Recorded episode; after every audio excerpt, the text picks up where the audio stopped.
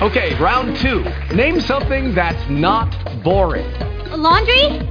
Ooh, a book club. Computer solitaire, huh? Ah, sorry, we were looking for Chumba Casino. That's right. ChumbaCasino.com has over 100 casino style games. Join today and play for free for your chance to redeem some serious prizes. ChumbaCasino.com. No purchase necessary. Where prohibited by law. 18 plus terms and conditions apply. See website for details.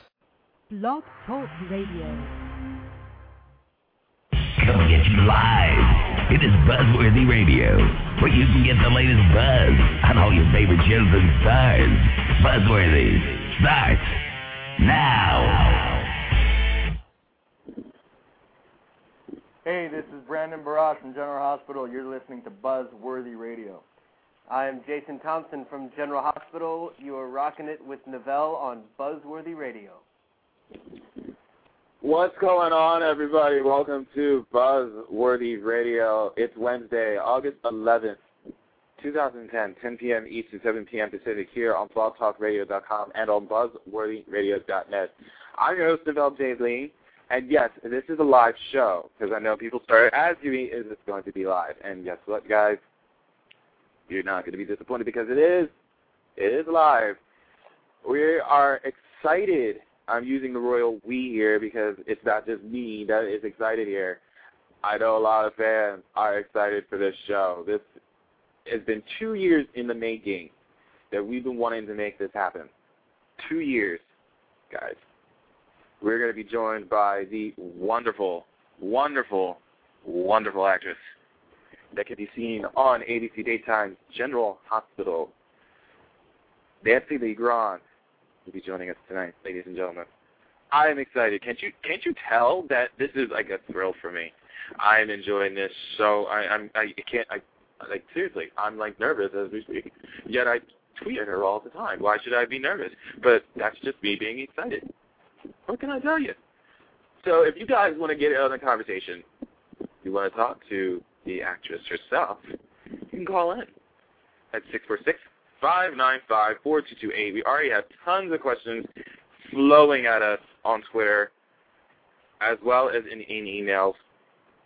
So definitely you guys do need to call in. Register in the chat room if you guys want to get some questions typed up in the room. I'll definitely take them. So uh, who knows? I might ask your stuff on the air too, Ms. Grahn herself. And did I mention? Did I mention that there's probably going to be someone going to attempt attempt to call in to surprise Nancy. I'm just saying. I can't tell you who it is. I can't tell you who it is, but that's all I can say at this point. So, if you guys are having trouble hearing the show, try refreshing your page uh, several times. If that doesn't work, try it in a different browser. Um, because I know that um, people in the chat room right now saying that uh, they cannot hear what's going on. So definitely try refreshing it. And again, if it doesn't work, then definitely try another browser, see if that works for you. But uh, we are waiting for her to call in because we have to keep reminding her. Start tweeting at her, folks. Tell her, call now. call now, Nancy. That's pretty much what she told us to do. So keep reminding her she gets involved in the flashing lights. So let's see if uh, let's see if she heeds our warnings. So I want to make sure I have a bird's eye view of exactly who's on the line here. So let me start taking these calls so I can get your names down. 312 area code, you're on the line. How are you? Hey, hey, hey, Nabel, it's Tony. What's going on? Hey, Tony. All right. You're here on the line, so let me put you back on hold here. 781 area code, what's your name? Silas. Silas, all right.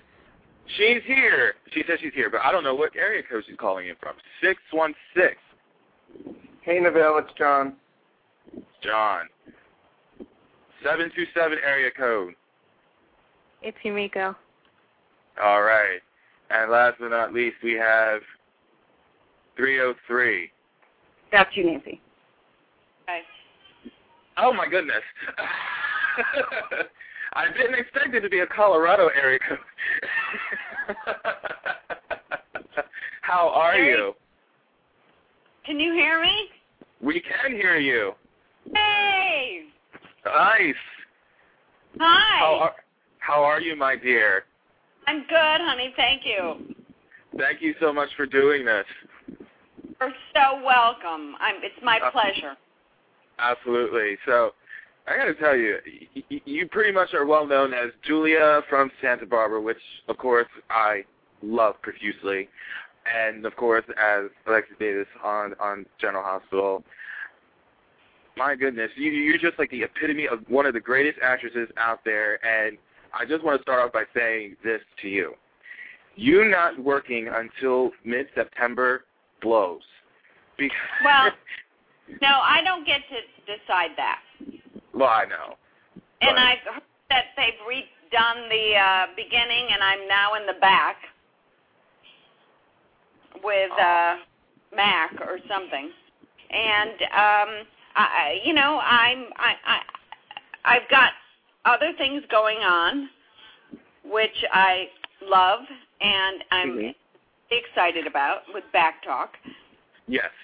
And um, in terms of the soaps, uh, if they, uh, you know, i i my my thing is uh, if they want to sh- push me to the back, I'm not going to go quietly. Oh, absolutely, absolutely. So what what is People- going on with Books So what is going- and all kinds of things. What? so what is going on with Back Talk? By the way, we were getting some questions about that. So what what's going on with that? Um, I'm not allowed to. Um, I'm working with Academy Award-winning producers, okay. and um, they. I'm in partnership with them. We've signed an agreement. I can't say who. They, uh, Aw. unlike time, believe there's one shot at press, and when this goes, that's when we're going to use it, and it's a big deal. Hmm. And um, I can't say anything more than that. But when it goes, there'll be a big press thing. Oh, good. So definitely, I'm definitely going to look out for that because everybody's asking more questions about it because it, it's just I'm counting on on uh, you know the daytime audience when it goes to help support because this is a um, something fun and something entertaining and something that I think where I, I don't have a voice in daytime, I have a voice in this, and I'm hoping you'll like it. wonderful. And uh, you've been tweeting uh, previously. I think this was actually what last night. Uh-huh. It's all running together, ladies and gentlemen. Uh, a, a venture that you know, a suggestion that you put out there that we kind of uh, we kind of want to see. You know, you and some other daytime divas do something. Kim Zimmer, Stafford, uh, Robin Strasser. I'm I, I being think, rep- I I'm being represented by a big, huge agent- agency, and I got yelled at, rightfully so, by tweeting that. So um, why? It's a stupid way to do business, and that's not the way primetime does business. So uh, I, I got appropriately reprimanded, and the next time you'll hear about it is when it's ready to be seen. That's not fair. We were all for that. That's not cool, but you know, uh, business is business. I'll- I can understand that. That's the way it goes, and I'm learning as I go. Absolutely. So let's talk before we get into the general hospital things. I wanted I wanted to get into the Santa Barbara days because that again that's where I first saw you. That's where I grew up with. Uh, that was my first uh, one of my first soaps I got into that you won the daytime Emmy award for, Right. and I loved Mason and Julia. Favorite couple. Aside from Cruz and Eden, but that's a given. But that was a great role for you. Uh, working on that show, what was doing that show, what was that like for you? That was sort of the highlight of my, um, uh, you know, from from an artistic perspective. Um, you know, I went to the. I I was just reading the Angelina Jolie book, and you know, I was reading about Jon, uh, which I'm I'm sorry I bought, but I did. Um, I, I I was reading about Jon Voight and Robert Duvall and all these great actors, and they went to the neighborhood playhouse and studied with Sanford Meisner, and so did I, by the way. And Uh-huh. so I had a really great acting schooling, and my intention was not to do a soap opera.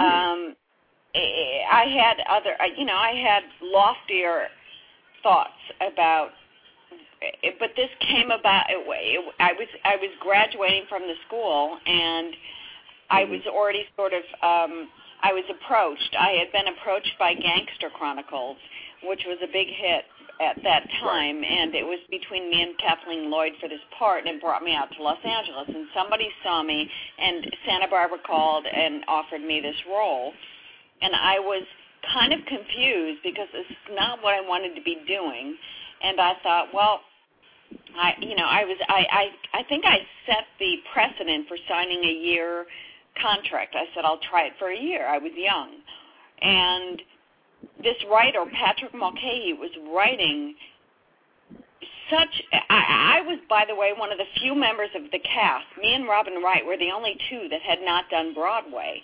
Uh, I'm sorry, Marcy A. Robin Wright and I had not done Broadway. The other rest, I mean, you know, um, Dame Judith Evans was my aunt. I mean, every uh, right. Louise and the Nicholas Coster, all these people have been on Broadway. This cast was extraordinary, and so I said I'll do a year. And um, this writer Patrick Mulcahey was writing it, and by the way, Chuck Pratt was writing it. And at that time, he was being very influenced. He was sort of a young. Um, kind of if your life's interesting tell me about it i'll write about it and this patrick mulcahey who won everyone their emmys wrote this relationship with Julian Mason. Right. That I so um, interesting and so complex and so not what I expected soap operas to be that I ended up staying for you know I think eight and a half years. You joined I. Uh, you joined it uh, '84. Yeah. The Dobsons wrote characters that had originated or were were based on Shakespearean characters. It was so not like what I expected a soap opera to be, and I thought I'm not going to get a better role written for me than like at that time Murphy Brown. And by the way, you know Candice Bergen had that part. I I I was I had outs. I was able to audition for other things, and I would read other things, and I would go, "This is not as good as what I'm getting. Why would I leave?" so I was so impressed, and and and there was a director, by the way, who unfortunately is not alive. You know, was so artistic, was an artistic soul that offed himself before his time, that would have no shots in his script at all, and he would just shoot, or he would be create. It was such a creative, artistic environment. People don't know about this, and Europe took it took off on it. I mean, they completely got it. France and uh, and Europe, and Russia, and all these places, and Germany, they thought, God, this is interesting. But America wasn't quite ready for this yet. And I know. Yeah. I, have to tell you, it was a, it was sort of the, I call it the Montessori of soaps, the Montessori school of soaps, and the others are public school education. And I lovingly say that. I, I mean, I'm on GH, and I lovingly say that because this soap provided me for the means to have my child and raise her and put her in a school that she needs to be in and and and so on but you know i, I it's the public school education of what santa barbara was. Santa barbara was the montessori school. Right. It's not undermining general hospital because general hospital was the great american soap. But for me my heart and soul was to the character of julia and the way it was written. Oh, absolutely. Do you think, like, if it wasn't canceled, do you think it would have had a shot at surviving in today's uh, daytime genre? Because it's changed dramatically in the past. I'll, I'll even be generous. I'll even say it changed within the past five years. Yes. Do you think Santa Barbara would? Time. Before, it was before its time. If Santa Barbara was on now, it would be the star. That's my thought. Really? Hmm. I mean, you know, there's something about it being an international success because of you know, in and, and and specifically in the countries it was popular in. I mean, France, it was the number one show. I mean, they like right. iron. They like, um, you know, things that are clever and smart. Um, you know, and someone would argue, yeah, they liked uh what was the show they liked? That was silly. Um, oh, Jerry Lewis too. No. Um, I, don't know. All I know is artistically, I was satisfied. I was fully satisfied with Santa Barbara. Otherwise, I wouldn't have stayed that long. I didn't have to. I was being offered other things. I had movies of the week. I had other things going on at that time. I was one of the 12 that did every, you know, Universal guest star at that time. I was doing Right. fine. And the the reason I stayed, it, it was art, honestly artistically satisfying for me. It was uh, sort of the synchronicity of the actors. I mean, Lane was brilliant in that part. He was. I mean, I. I, I mean, I would. I didn't even speak to him for a year, and we could act well together because the writing was so good. Um, it was, you know, and that wasn't every day, but for the mo- for for the mo- uh, you know, the majority of the time, it was incredibly artistically and uh, um, emotionally and intellectually satisfying for me. Otherwise, I would never have stayed that long. I didn't have to. And General Hospital is the job that came to me so that I could have my kid and support my kid and you know be a part of this company that was doing you know a, a great job with actors that I respected. Um, is it the part that was my lifetime role? No. Um, Right. was I being uh, was I being treated in the way that I thought I should be treated? No. Um, did I think I had more to offer than what they were giving me? Yes. But you know, can you hear me? Yes. Okay, I knocked the phone over. Um, did I have disagreements with the writer? Yes. Did I um, love the executive producer? Yes. Do I love Brian? I do. I respect him. He's um, been my boss for a long time. Um, it, it was a different. Um, they had an agenda that was not, um, you know, did not fully satisfy me, but it fully satisfied, you know, a a bigger picture, a bigger story, Right. something that was bigger than me. And eh, you know, and that's life. You know, you take jobs, and you know, it uh, it, wa- it it was not. Um, you know, the, my part on General Hospital, I was not the the star or supporting star of General Hospital. I was what they made me, and that was fine because I had a different agenda here. Exactly. Uh, Does that make- and it- does make sense, and you know, I, I love. Really, I loved your character when your character sparred with Helena Cassadine, which I tend to sometimes forget you're related to that family in in hindsight, because I don't see that interaction with her anymore when she makes her sporadic appearances. Gone Uh, through but I, it's gone through different transitions. I mean, there was a part. I know Patrick actually was writing a lot of it when the Cassadine. He created that Cassadine story, and about the you know my opera singer mother and all of that stuff. That was Patrick's, and that was Hmm. detailed and um, very realized and very interesting. And I think the audience liked that. And and somewhere along the line, it became comical because you know, at some point, you know, if you have that, if if your emotions are that heightened, where this stepmother took out your mother in such a violent way, you would have your revenge. You would reap your re- revenge, and that wasn't realized because there was other things that when Guza started writing, there were other things that he liked and other things that he um, thought were important and significant. And by the way, that matters. You know, it's the writer's choice. He has a more he has a, he he gets more vo- he he ha, he gets he gets to be the decider, not me. Right. Exactly. And so, of course, my perspective is um, from a very me-oriented place. And that's not where he's coming from. He's coming from an all-oriented place. So, yes, if I had my druthers, it would be more Alexis-focused. But that's he. He's not required to do that. That's not his. Um, he doesn't have to do that. Uh, he has a, a you know a bigger job than me. Mhm. Um, so he wins. I mean, he gets to decide, and for better or worse, Alexis was realized up to this point or that point, and you know, it's it's sort of um, honey, hold on. It's sort of you know, it's not relevant because you know my single story is is only a single story. It doesn't uh, matter in the big picture, and so the big picture he gets to dictate, and for better or worse, that's what it is. So I can, you know, that's why I look at this job as a a money job, a a job where you know, like I said, I mean, my kid's gotten through seventh grade on this job and that has great relevance to me.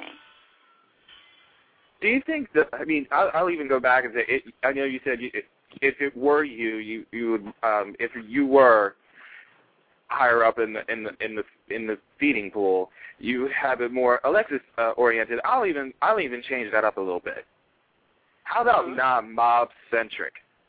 Because I think the mob has severely taken over. I mean, I know you know, Sonny and Jason have been a part of, of of the show. These characters have been a part of the show for over ten years now. But I don't think it was that heavy. Even uh, even uh, uh, six years ago, I'll go right. that far. And all of a sudden, it just seems to have taken over that fold, and it just seems like your character is only in it whenever your daughter, um, your on-screen daughter, uh, Christina, played by Lexi Ainsworth, um, is involved because you know this child is from us, Sonny. So it just seems like whenever that is uh, positioned in a storyline. Here, here's your entrance into that. So it's just like whenever mob a mob thing happens, here comes Alexis. Can't we see Alexis do something outside of the mob? Have her self get a love life. She hasn't been with anybody since Rick left. Uh, you know what I mean? It just seems like take take Alexis out of the mob fold for just like one minute. See her act opposite of something else that is not flooding the screen that is of a mob oriented uh, stature. But you're, again, ask, you're asking me a question that I have absolutely no control over. Mm-hmm. Um, I, you know, obviously, I'm not. I, you know, when you're asking me these kind of questions, I'm going to try to answer things truthfully because that's unfortunately my cross to bear is that I'm truthful. But oh, yeah. I also, you know, I also politically correct. Yes. When you're asking me these kind of questions about the show because I'm employed with them. Um, so, you know, respectfully, I say this respectfully, the head writers get to choose what they want to write about. Mm-hmm. I don't get a vote. And, you know, if I wanted a vote or if I insisted on a vote, I would have been a writer or a producer, you know, which I am a producer and a writer of the other project I'm doing because I really wanted that. In this, in General Hospital, I'm not a writer or producer. I am an employee of General Hospital. Um, I've worked for Bob for a long time. I respect him. And I've worked for Brian for a long time. I respect him. I've worked for Jill. She's a good friend of mine. I do not get a vote in the writing. I do not get a vote in how they market the show. I do not get a vote in that um, they may want younger people and the you know people over 45 you know, may not be, you know, seen as much. I don't get a vote. It's, I have a plenty to say about it. It'll be in a book when I'm done. but right now, my employment is important to me. Does that make sense? It does make sense. Absolutely. Okay. We we we want to see you employed, please. Let's not jeopardize that on this show, please. Uh, and you know, also, by the way, on their behalf, I will say that when you do see me, it's not. I'm not in the mob. They hired Diane for the mob because, quite frankly, Bob respected me enough to know that I can't do that shit anymore. But he, and he did. Um, I, you know, he deserves credit for that. I have my family, the Davis family, and when you see them, and I think the audience likes them, and I think the research suggests that they like them. And yeah. When he's ready, he'll write them. But uh, honestly, I'm I'm not a part of the mob. I'm a part of my family, which actually I like a lot. Okay, very very good. And let let's break away, and I guess we can talk about something that you probably can mention, uh, which is definitely something that you have made mention of uh, previously. Is uh, we have a question from Deliberation, and they want to know like why why aren't more actors or actresses in soaps or whatever any any kind of realm um, do not come out more vocally against reality television. You know, I mean, seriously, uh, you, you mentioned Jersey Shore. The the whole cast of Jersey Shore makes more than a daytime actor or actress. Really, really, Uh, they're yes. not even from Jersey. They're not even from More- Jersey, and they make more than that. They pulled a Friends on on on MTV. They did a Friends move. They they did the David Schwimmer is what I called it when they basically just banded together and asked MTV to pay them more money for season two. Why? What did they do? What they do, they draw ratings. The ratings for Jersey Shore are a gazillion times more than General Hospital. The ratings for Housewives of New Jersey are, uh, you know, a lot more. The ratings for, by the way, my kid watches um, uh, iCarly are a lot more than General Hospital. It's business. Ratings dictate, you know, payment, and um, and by the way, you know, reality TV is not bad. Um, I don't mean to say that it is. There are certain things that really rub me the wrong way. The Bachelor drives me freaking insane. Um, Oh. The Jersey Shore, Snooki, and that group drives me insane. I have a 12-year-old. Why? Why would anyone think anything other than that? I mean, there's certain shows that are so um, uh, insulting to a woman's intelligence that Hmm. it, it upsets me. Kate plus eight in, it, it incenses me. Oh, don't You know, started on K and plus you know, just the world is over. You know, read your fucking history. Sorry, I mean the world's overpopulated. Don't have eight children. You know, have a child. Um. I, I, I, it.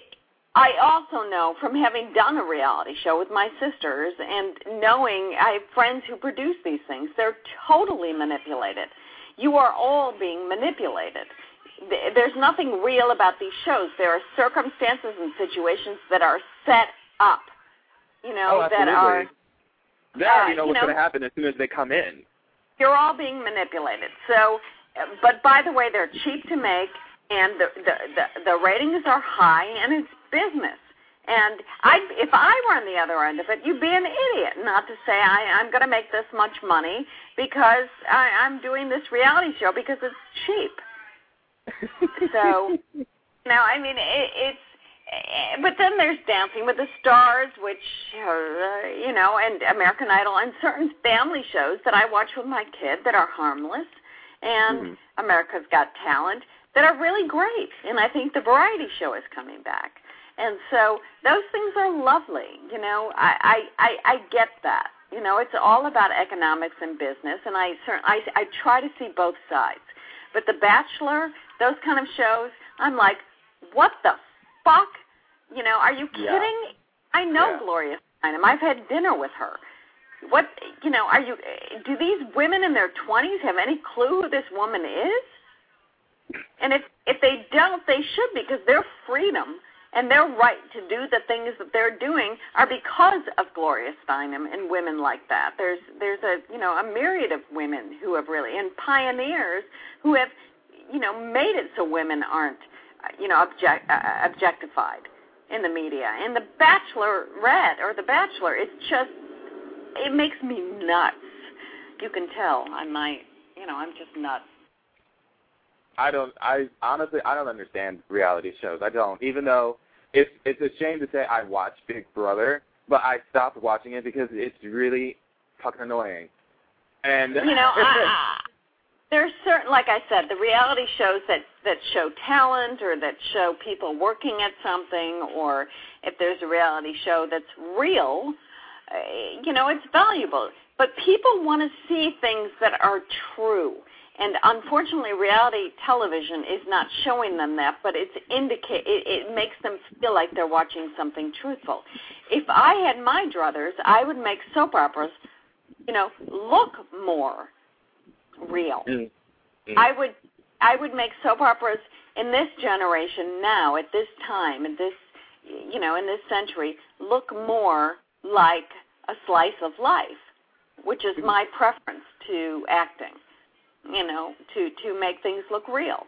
Um, I, like I don't decide that. That's that would be my choice. I think that reality television may be looking more like a soap opera than a soap opera, and maybe that's what the problem is.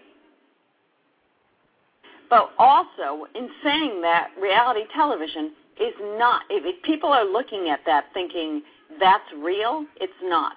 It's situations set up, and these people are willing to humiliate themselves, embarrass themselves, do anything they can to uh, be famous and to you know make money. There there is reward in being famous. Hindsight twenty twenty. I would never want to do that to myself just for 15 minutes of fame. Uh, Like, why would I want to put myself out there, embarrass myself, and then just basically be looked at from that point of view from what I've just done? That's my opinion. I don't know if anybody will feel the same way as I do, but I do. I would never want to put myself in that position, and especially with knowing what I know about some reality shows, you go in, you already, they already know exactly how this is going to go out. You're going to have to play it that way and act like, oh yeah, that's not going to happen. You're going to play it that way. But yet in reality, what you see on The Bachelor, that probably they probably already had it already written down that oh yeah, this person is going to get together at the end of it. Right. They're going to get the rose. thing is, reality television is directed and designed and manipulated to keep you interested. And the reality is, as a result of people watching, is it is keeping people interested. That's the goal. So if that's the goal, they're succeeding, and they deserve kudos for that. You know, I, do I wish that our world wouldn't watch the Snookies of the world and the train wrecks and um, you know, th- there's plenty of real situations that are interesting to Mm. watch people behaving in a disgusting way, you know, elicit viewership and numbers and ratings and advertising money. You know, uh, we all wish that wouldn't happen Right. but no, it, it it does, and uh, at some point maybe that'll change. And and, and but on, in some regard, it's a lesson to all of us that if we're going to put on television, we better make it real and entertaining. And if it's not, we're going to lose. Tell you, that's messed up. And I do have, we got a lot of callers coming on here. I definitely want to take them in this last half an hour. But Okay. I wanted to, I want to definitely pass this on. Jim Romanovich uh, tweeted at me today. I Wanted to make sure. Oh my God, he's amazing. Yeah. Uh, tweeted tweeted at me today. Said that to pass on to you that he enjoys your tweets. Uh, your good nature spar, you good nature spar a bit between each other, but he admires you as a person and as an actor, and admires your passion. And he wishes he could be here live for this interview, but he can't. But he wanted Aw. to definitely pass it on to you. So No, I, I really appreciate his. Uh, you know, I read him. I I tell him I acknowledge him every time he tweets something, and I see it, and I um, digest. And I think he's really smart. And um, uh, hopefully next year at the Emmys, I'll be able to participate because he'll do something that I don't have a problem with. Absolutely. I would love it. I would love it. And uh, it's a shame we couldn't see you this year, but I would love it. If there's something going on next year, I would love to see you. And I'm pretty sure these people on the line they want to see you too, and I think they want to talk to you. So I think let's uh let's have at it, shall we? Sure. All right. Uh, let's bring on someone from almost my area, neck of the woods, Pennsylvania, two six seven. You're on the line. Hi, Novelle. Hi, Novelle. Hi, hon. Hi, hi. Um. Oh my gosh. oh, hi, Nancy. There. I I just blanked on your name for a minute. I'm sorry. I have been a fan of yours since way back uh, Santa Barbara, and Yeah. I admire you so much as as as an actress and a person. I Thank think you know, as a, a single mother and a, a strong woman, I think you inspire a lot of women, including myself. And um, so I wanted you to know that first off, that, that I really Thanks. appreciate you. Um, and I had a question for you.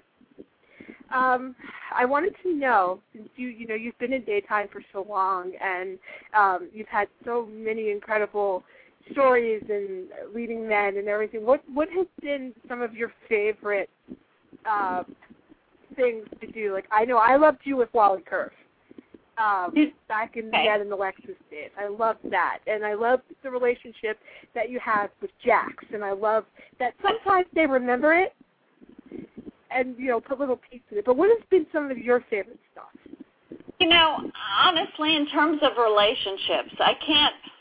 There isn't one other than um, Maurice that um, was particularly interesting to me. I mean, you do what you're hired to do, but the the um, the writing of um, I think it was Megan McTavish um, back then that sort of um, she didn't have a plan, but she watched the interaction between the two of us, and I thought it was sort. It, it, to me, I look for dynamic, and um, you know what would be the most interesting dynamic. And you know, I was his defense attorney, and I was a uh, you know somebody that was uh, believed in the truth and believed in honesty, and it was everything sort of that he wasn't, but yet he was, and it was very complex. It was very um, uh, you know, and the way it sort of came about, it started at point A and went to point Z. Um, yeah. in about eight months. And honestly, that was the most satisfying time I've had on the show. Um, and so it was. Um, I, I I can't think of a relationship that she's had with anyone that's been um, that truthful. Um, so I have to go with that. I did I did think you and Maurice had incredible chemistry together. I did like seeing that dynamic, you know, Kristina came out of it and then the way that Alexis I love the way that, that Alexis doesn't cave again. Like, you know, most of Sonny's women, you know, they get out of it and then they come drawing right back. Like they, they get right back into it. But Alexis Alexis kind of stands her ground and, you know, stays strong I and, think- and, and tells Sonny how she feels. I think the relationship with Sonny and I, I like things that are complex and complicated and yeah. um, you know, based on the truth. Um, that's the easiest for me to act and the easy easiest for me to understand. And I think, you know, the fact that he was a mobster, he was a very tormented, um, Mhm. you know, guy that went down the wrong path, and she was, you know, that went down the unjust path, and she was sort of hooked in, you know, in a complicated way to the just justice side of things. It was a really good in terms of just uh, good liter in terms of what would make good literature. Those were great characters. They were sort of based in complexity and sort of Shakespearean, and um, that to me was uh, clearly the most interesting. Oh, well, yeah, I agree. Thank you very much for answering my question. I really enjoy watching you on the show. Thank you for asking. Thanks. Thanks. Bye, Mel. Bye bye. Love it, love it. Uh, this question was from uh, Silas Kane. Uh, they wanted to know: Do you think soap operas remain a great place for budding actors to fine tune their craft? Um, actually, yeah, because you know repetition is is the way any, artist or anyone who wants to hone their craft make you know improves themselves. And the the thing with soaps is that you do an hour, you, you do it every day, and you're practicing every day, and you have a new situation every day. So it's as good a school as anything. Um, you can't, you know, this is the greatest way to perfect and hone your skill. You're on television and you're doing it every day. I thought on Santa Barbara I sucked for probably a year. I didn't think I was good, but I'd make myself watch myself every day so that I could see, honey, Kate, sweetie, turn that down, babe. Thank you, babe. Um, so that I could see and judge and look and discern. And it Mhm. taught me. That's how I learned. And um, you know, I've watched young actresses come in. I've watched Lexi come in and improve every day as a result because you have the opportunity to be on TV, TV every day. That's not true for any other medium. So yes, I think it's a great way to teach actors how to act. Absolutely. Let's take this um, caller from. Uh, if I get your state wrong, please correct me. I'm always I'm not good at that stuff. Uh, caller from Massachusetts, seven eight one. You're on the line. That's me, Silas Kane. Hi, Miss Grahn. Thank you for your time. Sure. Follow follow up question to what um, your host just asked you. Why is it that soap actors are not more proactive in proclaiming that within their own industry they are probably one of the most steadily employed members number 1 I mean Mm-hmm. when you think about it you've got a brilliant you've got a brilliant career on daytime 24 years. Yeah. I know. How many actors out there, how many of your fellow actors can claim that they've that had that kind of a steady gig? I mean, daytime actors get the short end of the stick here. Well, the thing, I mean, for better or worse, daytime actors are looked at by the rest of the industry like they're uh, sort of the, you know, uh, what's a way to describe it? Um, that they're um, sort of the working class, that they're the, um, this is the lowest of the low in terms of the, you know, hierarchy of television. Um, now, by the way, people are looking at it like, gee, I wish I had done a soap opera because now I'm 40, I'm 50, and I can't get a job. And those people who stayed on soaps for 24 years are still working. Um, there are people who have done series in their 30s, hit series for 10 years, a hit series. Charles Shaughnessy, you know, uh, that it's been a good 10 years since they've worked. You know, I mean, you know, and I and Charles is a friend of mine. I I adore him, and he's talented. But you get hooked into something, and soaps have longevity. Soaps have a consistency. Soaps. I look back now, you know, at 50, and I think, hell, am glad I chose this route. This was a fine, fine thing to do. And I never looked at it whether it was popular in the industry or anything else. I looked at it saying, "Am I being fulfilled? Is this?" Yeah. So, and, and you know, like I said, for ten years, almost ten years on Santa Barbara, I thought I had the best female job in television besides Murphy Brown. But And you know, I- you, I- said, you mentioned Shakespeare a lot. You know, you Yeah. mentioned Shakespeare a lot, but don't you think that the relationship between a soap fan and a soap actor is more like the relationship between a, sh- a, a person in the Shakespeare audience and the actor on the stage? I mean, soap actors have a very intimate relationship with their fans, five days a week in their living rooms. You you have a whole different dynamic you're dealing with. Well, it's any kind of. I mean, Shakespeare, in a way, you know, wrote brilliant, articulate, um, extraordinary soap opera.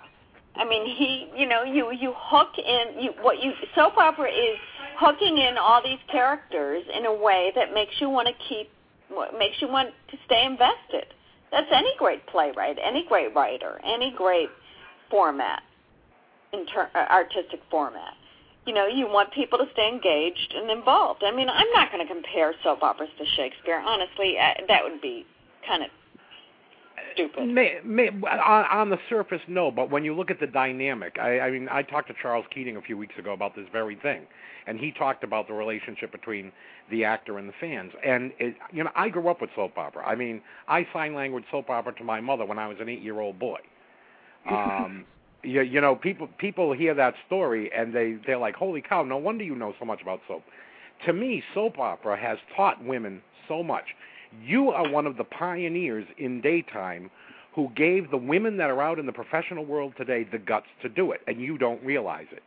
Julia, in her strength, inspired a college age girl to go out and take a chance. And no one has said thank you to you for that. But that's Oh. the truth. I, I look, I, I, I, oh my God, I, you have to know that I am so humble in the in the in the face of, you know, circumstances that are greater than me. I, honestly, I, I, I hear you when I think that that part, by the way, was not only profound for me for nine and a half years. It was, I know it was profound for other people, and it's because it was based in a very real, very truthful I mean, Chuck Pratt would talk to me and say, "What's your circumstances?" That whole story about my father being an alcoholic was based on me. Hmm. My dad, who openly talked to Chuck and openly talked about stuff like that. I mean, you know, it was a different day. I mean, they were this this you know, um oh my god, I'm blanking on his name in my menopausal haze. Um the the director, like I said, that came with no no sh- no shot assignment was was saying, "I want to go right off my gut.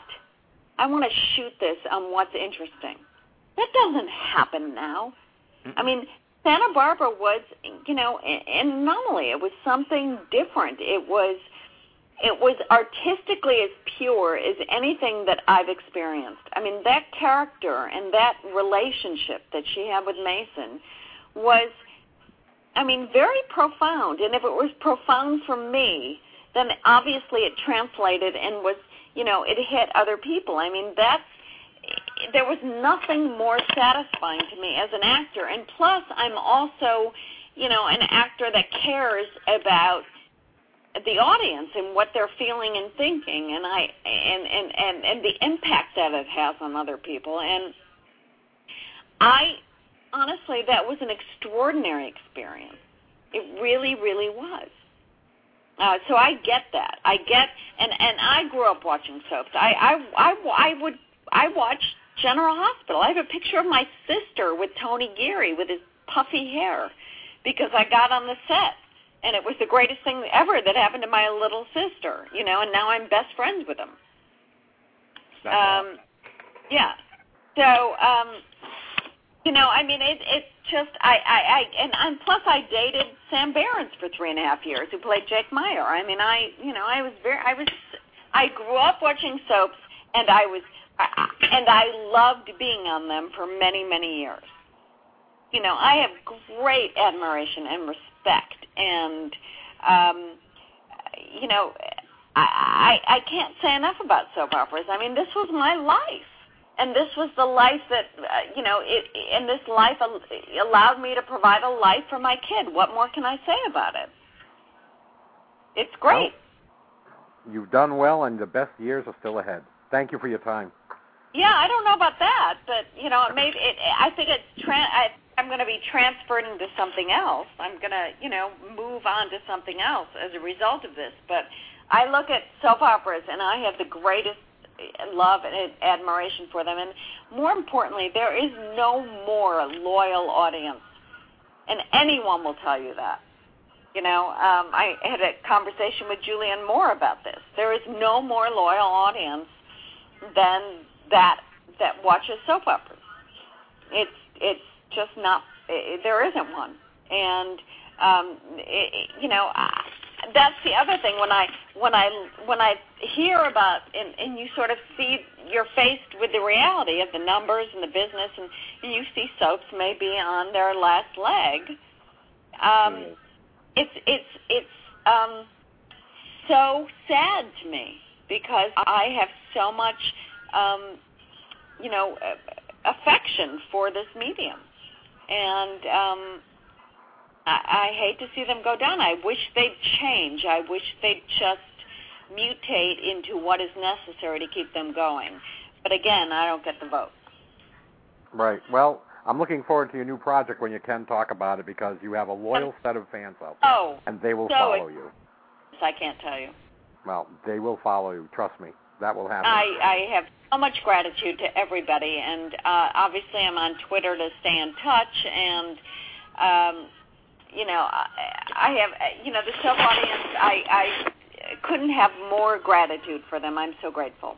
Well, your tweets about The Bachelor were the comedy relief because I hate that show, so that was fun. I said my Twitter is my nighttime personality, not my daytime personality. Thank you, Neville. Have a good night. Take Thank care. you. Bye. Bye. Thank you, honey. Bye. I love that. Your fans are great. They love you to death, and they there's more coming on the line. I cannot I cannot even believe it. It's just like it's just lighting up profusely. I love it. Let's get to a Maryland Maryland caller. Am I right? Four one zero. Yes, you are. How are you? Hello. Good. How are you? This is Anna. Nice to meet you. Thank you. Um, I just wanted to call in because Nancy is one of my all-time favorite soap stars. Um, but I have a lot of respect for you personally, Nancy. Um, and I know that you had uh, kind of a connection with the cancer storyline with your dad. And I wanted to thank you for that because my dad actually uh, died of lung cancer. Uh, and he was very, very long, uh, very, very young. And I thought, I, I really thought that you did your best with what you were given to portray that storyline. Uh-oh. I don't hear her. But she's still on the line, though. Uh-oh. Nancy, you still with us? Let me unmute. Let me try it again. Nancy? I think we lost her. Oh. Uh-oh. Still on the line though, but I think we lost her. I don't know. I don't know what happened. Uh, if you want to try to give us a call back in, definitely do that. But uh, yeah, the, I apologize for that, ladies and gentlemen. But uh, it happens. It happens. Okay, she did. She did uh, get off the line, so I'm gonna definitely check to make sure that uh, she will call back in. But uh, that was a good question. I, I, I, a good comment that you made, and I'm, I'm very sorry to hear that uh, it can actually, I can actually attest with you because I will say, not anyone in my family, but I consider them to be my family.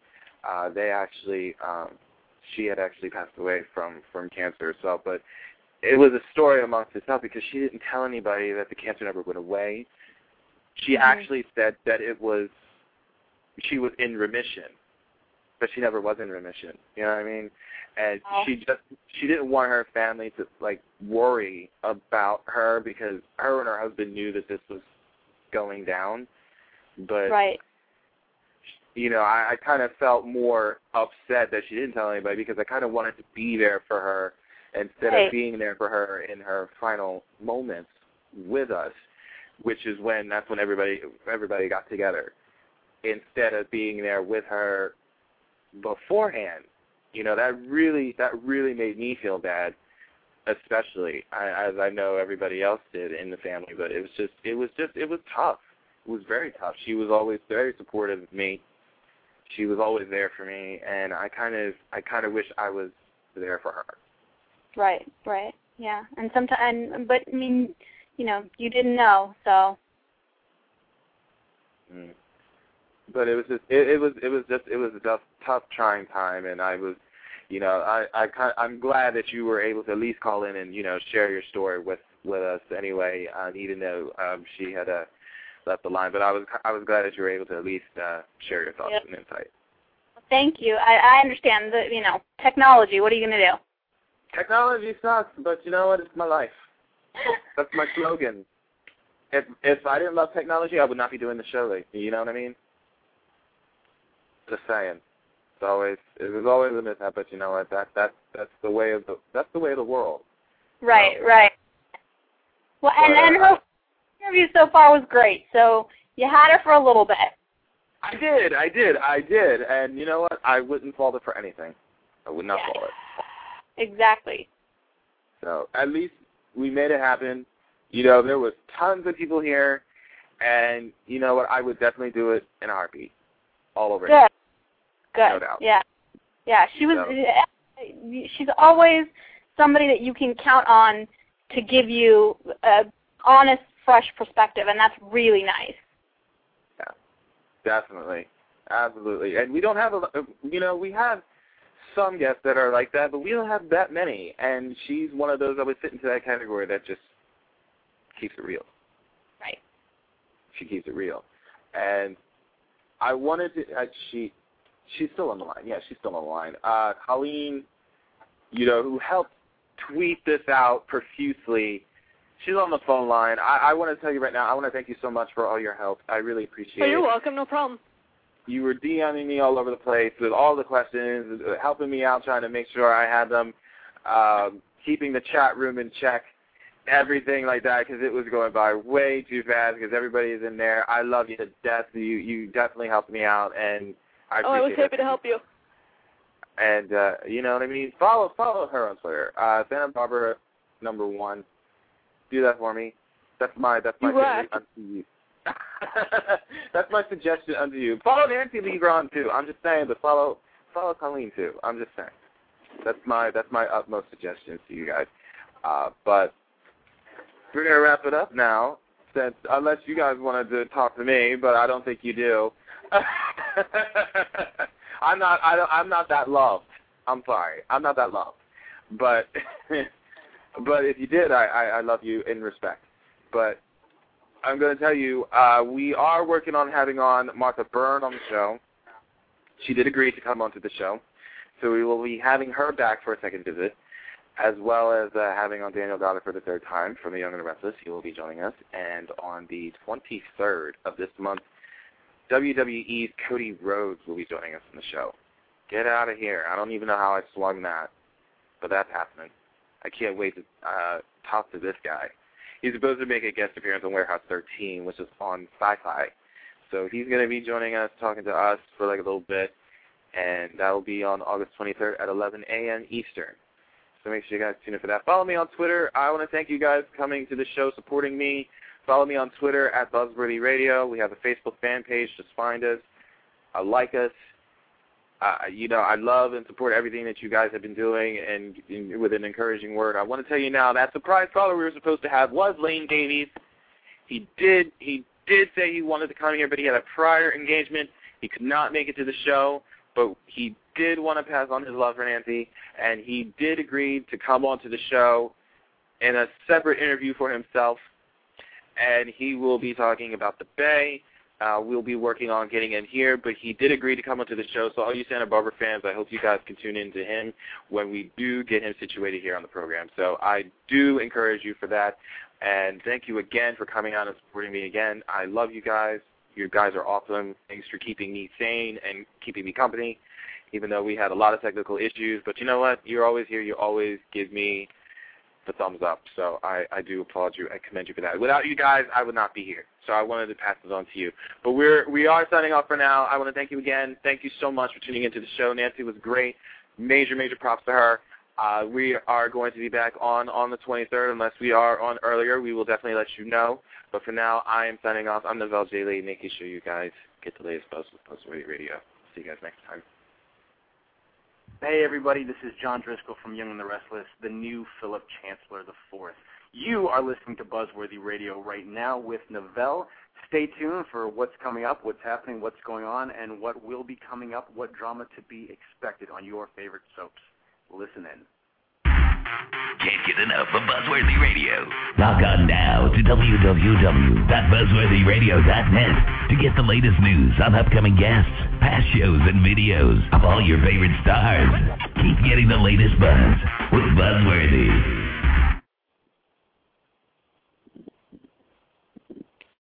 With Lucky Land slots, you can get lucky just about anywhere. Dearly beloved, we are gathered here today to. Has anyone seen the bride and groom? Sorry, sorry, we're here. We were getting lucky in the limo and we lost track of time. No, Lucky Land Casino, with cash prizes that add up quicker than a guest registry. In that case, I pronounce you lucky. Play for free at LuckyLandSlots.com. Daily bonuses are waiting. No purchase necessary. Void where prohibited by law. 18 plus. Terms and conditions apply. See website for details.